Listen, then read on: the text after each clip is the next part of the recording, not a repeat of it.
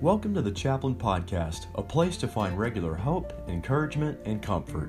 In these uncertain times, we all need hope, encouragement, and comfort. What better place to find it than in God's Word?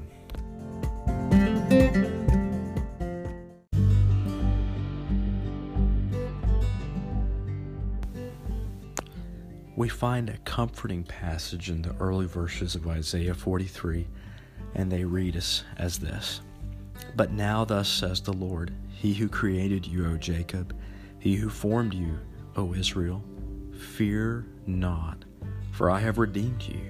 I have called you by name. You are mine. When you pass through the waters, I will be with you, and through the rivers, they shall not overwhelm you.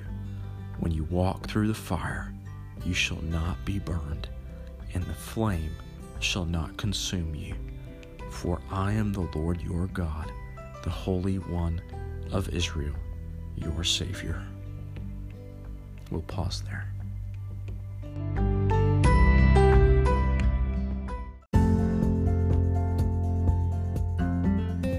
If you have questions or would like more material related to today's topic, please email me at chaplainpodcast at gmail.com or cwalker at chaplain.org or just give me a call 1 877 322 2427, extension 4485, and I would be happy to touch base with you.